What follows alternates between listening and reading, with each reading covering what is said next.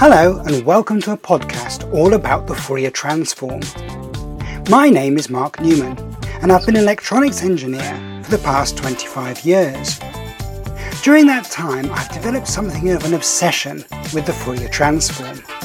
My mission in these podcasts is to try and make the Fourier transform accessible to people like me who find the language of mathematics a bit of a challenge. As Albert Einstein once said, most of the fundamental ideas of science are essentially simple and may, as a rule, be expressed in a language comprehensible to everyone.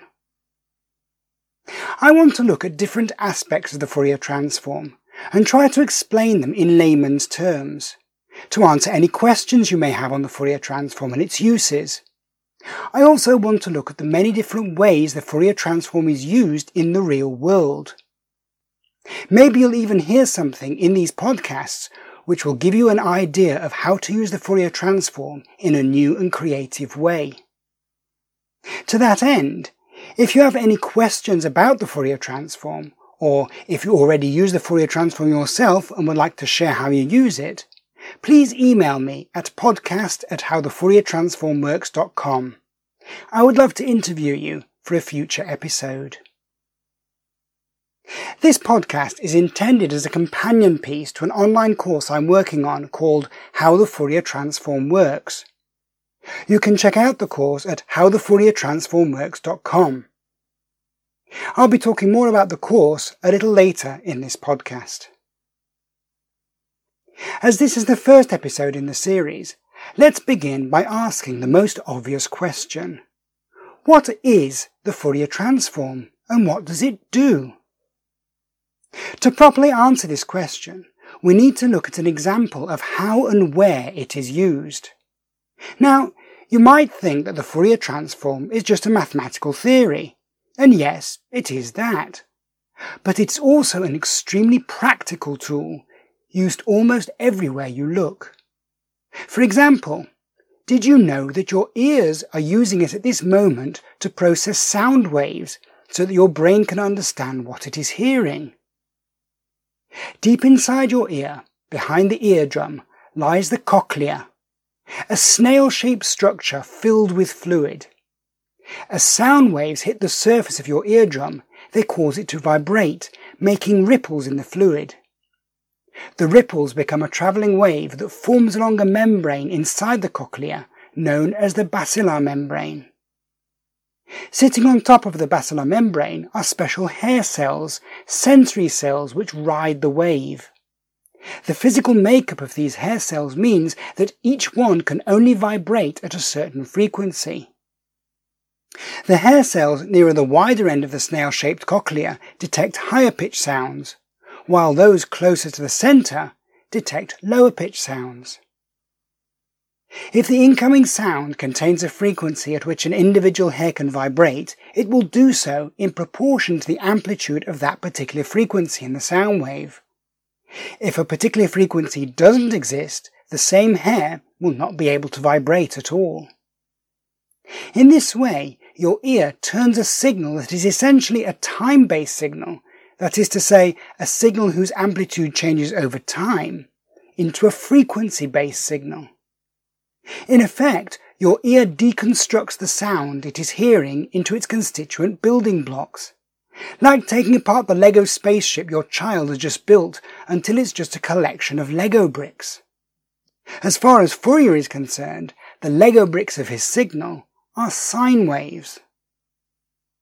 That's what a transform is, a method of looking at the constituent parts of a signal.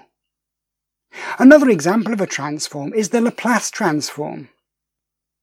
Essentially, Laplace does exactly the same thing.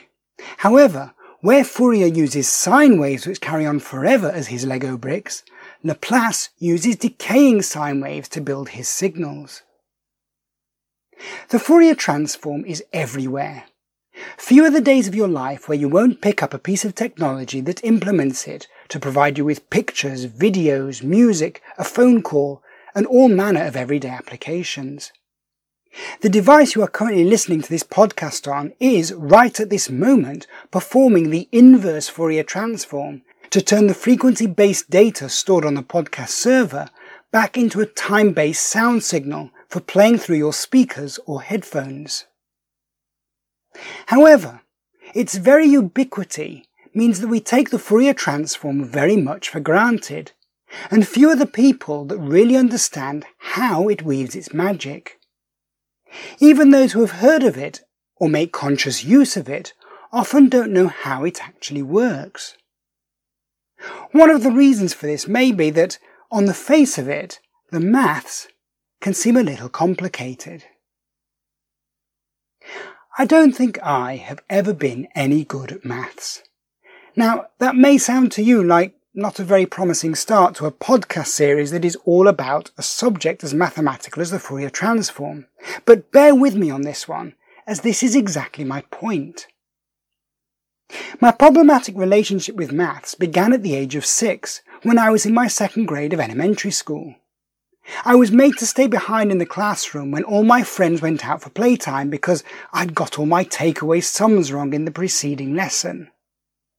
From that moment on, a little voice in my head would whisper, You'll never be able to do this, whenever numbers were involved. Fast forward another ten years or so. By this time, I was a keen musician. But the thing that fascinated me the most, more than anything else about music, wasn't so much playing it, although I did enjoy that, but rather recording my performances. Not just a simple point and shoot type recording, but the type they did in recording studios. Multi-tracking sampling and audio effects. This was the early 90s, and home digital recording was in its infancy. I had dabbled a bit in digital recording by sampling tapes and records that my parents had in their collection. One of the biggest problems I faced was actually storing the sampled songs. Floppy disks in home computers were a new thing, and they didn't store very much information. This was before the days of MP3s. The key to being able to get a whole song on one floppy disk was the sampling rate. Set the sampling rate too high, and the song wouldn't fit on the disk. But set it too low, and the quality of the recording suffered.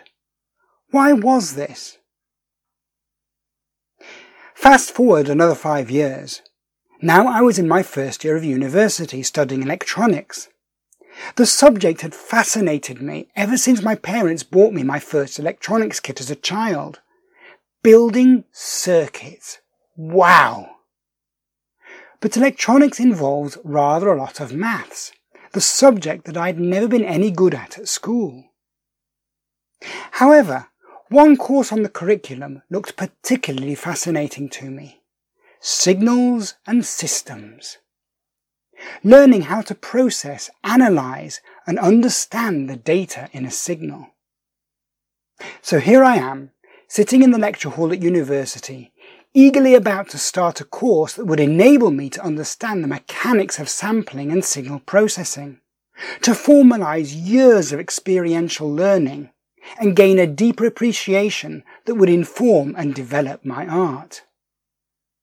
In came the lecturer, and over the course of the next 45 minutes, succeeded in totally destroying what could have been one of the most fascinating courses of my entire university career. Everything was mathematical equations, algebraic proofs, assumed knowledge, and blackboards filled with Greek letters. My trouble with maths, that had begun in that classroom at the age of six, had come back to haunt me. No attempt was made to explain what the maths was doing, or why it was doing it. How did a stray sigma hope to explain why I had to sample my signal at some minimum sample rate for it to faithfully record a song?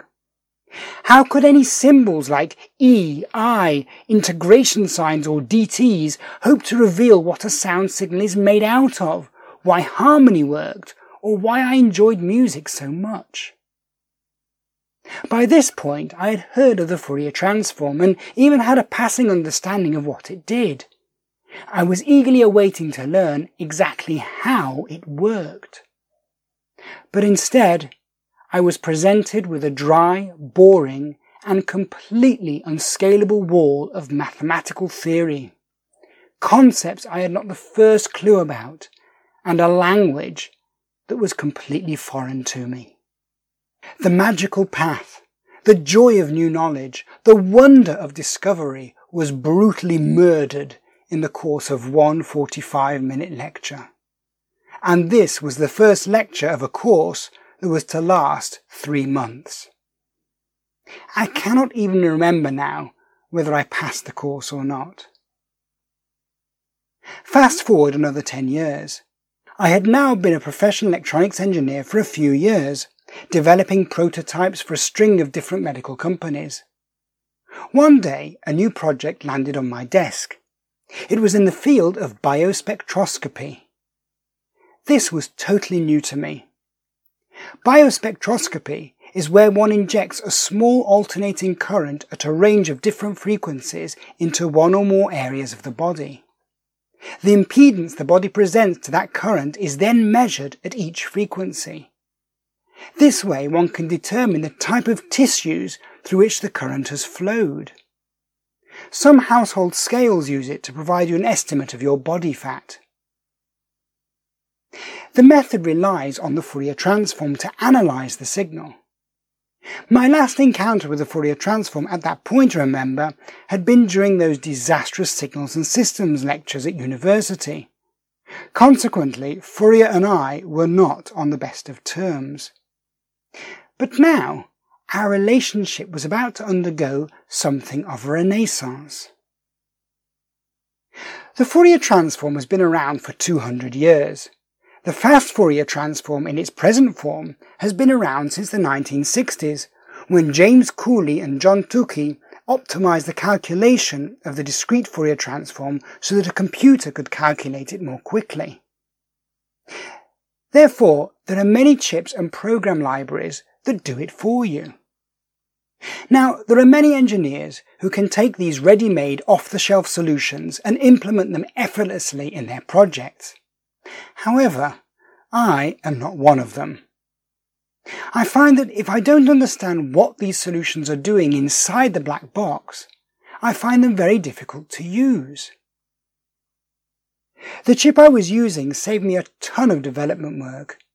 Not only did it generate the sine wave frequency sweep to be injected into the body, but it also contained all the amplification and sampling circuitry, as well as an inbuilt FFT module to perform the fast Fourier transform. However, as I had never properly understood how the Fourier transform worked, and didn't understand why it gave its answer as a list of complex numbers, I was unsure what to do with the output that the chip gave me. This is ridiculous, I thought. It should be obvious how to convert the output into the form I needed. It must be obvious, as even the chip's datasheet didn't see the need to explain it. I felt like the class dunce, the slow idiot that everyone looks down on. I felt like that six-year-old child who'd been made to stay behind at playtime because he'd got all his takeaway sums wrong. How could I call myself a professionally qualified engineer if I didn't understand something as basic as the Fourier transform?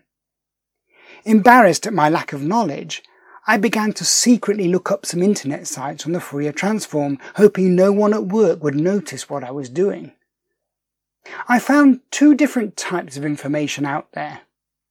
The first type was so generalized and basic, it just told me what I already knew. Whilst the other was so complicated, it might as well have been written in a foreign language. I would read paragraphs that would say things like, the Fourier transform is a unitary change of basis for functions that diagonalize all convolution operators. This often involves expressing an arbitrary function as a superposition of symmetric functions of some sort. In the common signal processing applications, an arbitrary signal is decomposed as a superposition of waves. Now, I had no doubt that what this paragraph said, whatever that was, was true but I couldn't understand a word of it. It contained far too many concepts that, at the time, I had no idea about. It assumed too much previous knowledge. It made me feel like I was back in my signals and systems lecture at university. With that path proving unhelpful, a little hesitantly, I began to ask my colleagues at work for help, but was extremely surprised to discover that they didn't know the answer either. Hang on, I thought I was the only idiot who didn't understand these things. With all avenues of discovery blocked to me, I went back to the basics. I knew that the chip I was using injected a sine wave into the body, so I began to play around with sine waves on a spreadsheet. I tried adding two sine waves with different frequencies together. I tried multiplying them. I played around with their frequencies, their amplitudes, and their phases.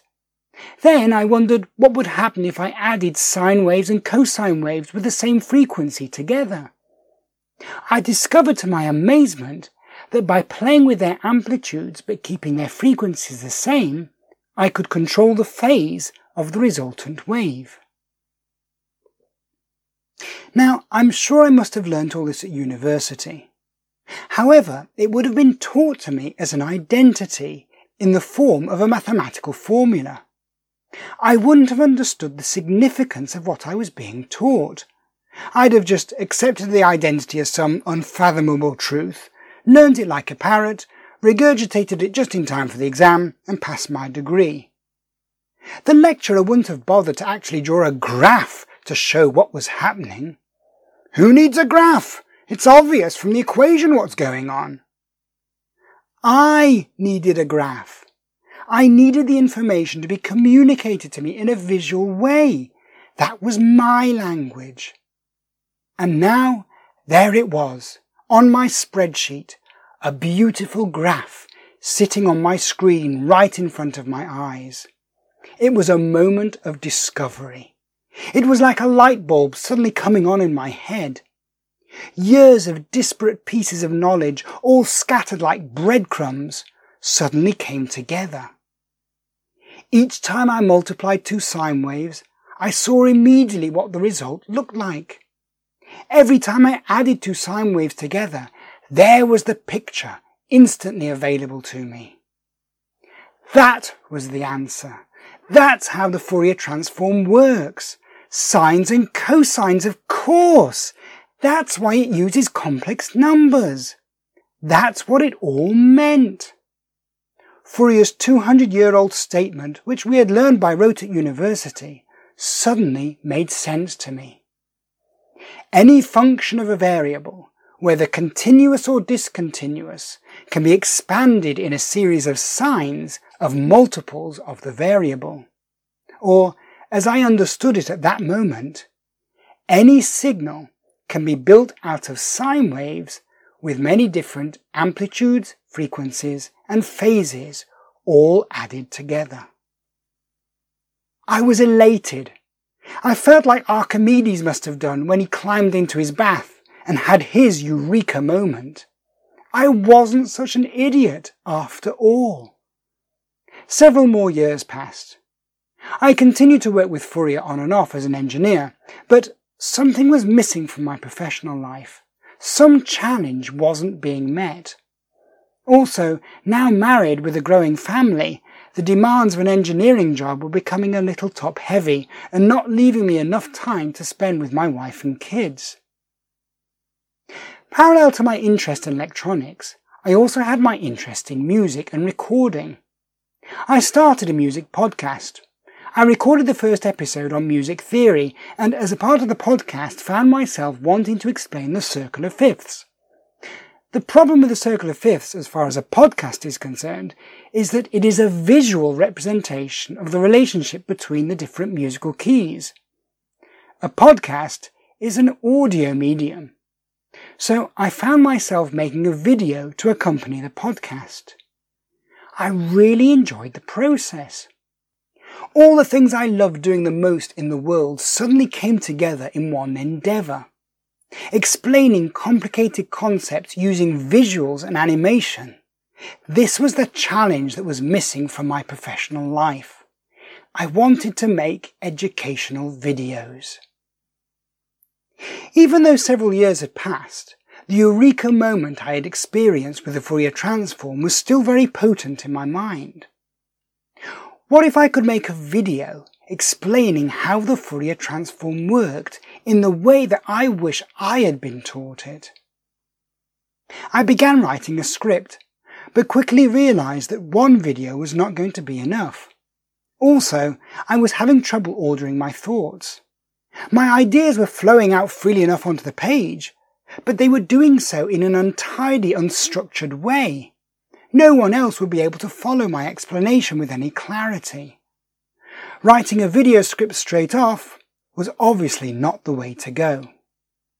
Instead, I began to order my thoughts in a blog where I charted my journey of discovery.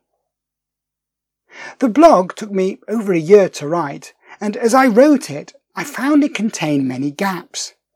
Each time my explanations began to become garbled and difficult to follow, I realized that there was some aspect of the Fourier transform that I had failed to understand properly and needed more research. Even after I released the blog on my site, it continued to evolve. I was in the privileged position of having two colleagues at work who were experts in the Fourier transform. This is the point I think to say a big thank you to Gabi Idan and Yakir Sharon for all their support and patience answering question after question as I struggled along my path to understanding. I was also now involved in developing a second generation of the biospectroscopy device, and for a while a wonderfully symbiotic relationship began to develop between my professional life and the blog each informing the other with new knowledge. While I was still writing the blog, I started to turn some of the posts into scripts for videos. I began with a trial video on Euler's identity and released it on YouTube. For a while, it didn't really do anything. But after a year, it suddenly began to get thousands of views every day. People began to leave comments, the vast majority of the comments were overwhelmingly positive. People thanked me for helping them finally understand what Euler was all about. A few comments even contained extremely valuable constructive criticism, which gave me ideas on how I could improve things in future videos. There were also the inevitable one or two comments that were downright abusive, but I quickly came to understand that this is a known phenomenon on the internet there's even a name for the type of people who write these comments trolls. However, trolls aside, it was clear to me from the viewing figures and from the comments that I was receiving that I wasn't the only one out there who needed the visual medium to explain complicated mathematical concepts. What had begun as me trying to prove to myself that I was no longer the six year old idiot who couldn't even do his takeaway sums properly had now developed into something that was helping others. I was inspired. How much research time and frustration could I save people if only I could explain the concepts well enough? Could this course, or maybe some future course, even help someone realize that they were actually quite good at maths and that the only barrier that existed for them was the way they had been taught? Maybe I could help someone else to experience their own eureka moment. Producing the videos is ridiculously time consuming, and I'm constantly trying to improve my workflow to make the process more efficient. But the videos are my passion.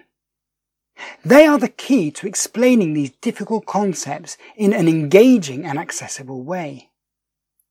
I really want to use the full palette which the video medium gives me to use cool effects and animations to illustrate each concept that makes up the Fourier transform.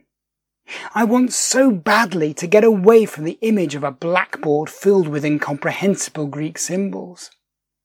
I want to get rid of that blackboard entirely and create a world filled with visuals that show, not tell, what the maths is doing. It took me four years to produce six videos that amounted to about half of the course, just under two and a half hours of content.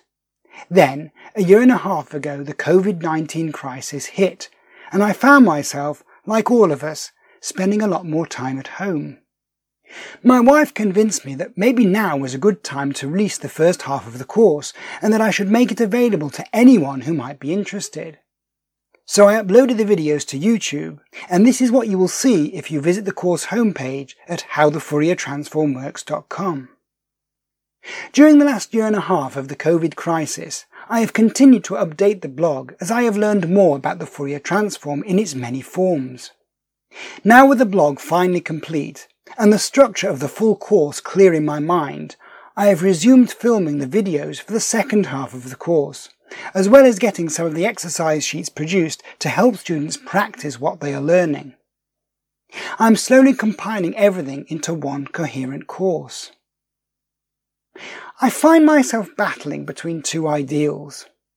On the one hand, I would like to release the whole course for free.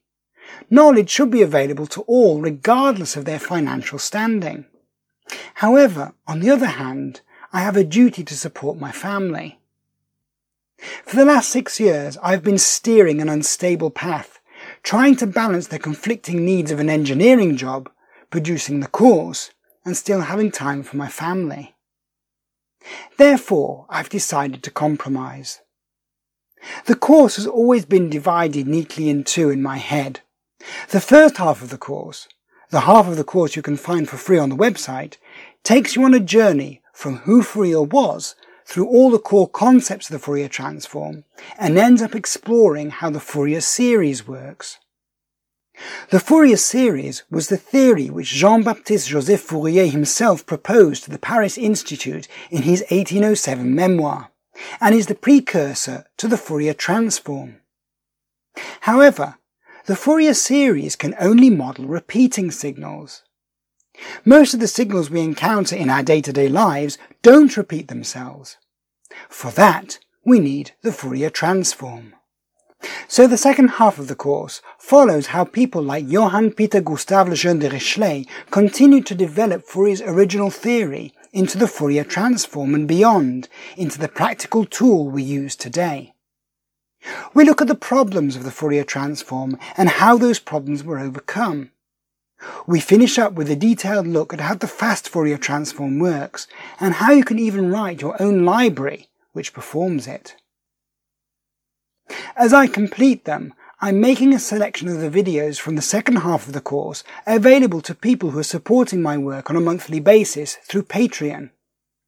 If you would like to access these videos, then please head over to howthefouriertransformworks.com slash Patreon and pledge your support. Not only will you gain access to the videos from the second half of the course, but depending on which tier you choose, you can also receive a discounted price on the full course once it's released, and a free copy of the course ebook which I'm currently working on. You will be enabling me to devote more time to producing the course and its related content, such as this podcast. If you would like to receive updates on the progress of the course, notifications when new podcast episodes are available, or other free bonuses which I release from time to time, then please sign up to the course mailing list at howthefouriertransformworks.com slash mailing dash list. That's it for this episode, but join me next time when we look at how the Fourier transform saves lives, keeps aeroplanes in the air and power stations running through its use in the field of preventative maintenance. Don't forget to send me your questions or tell me how you are using the Fourier transform by dropping me a line at podcast at howthefouriertransformworks.com. I look forward to hearing from you.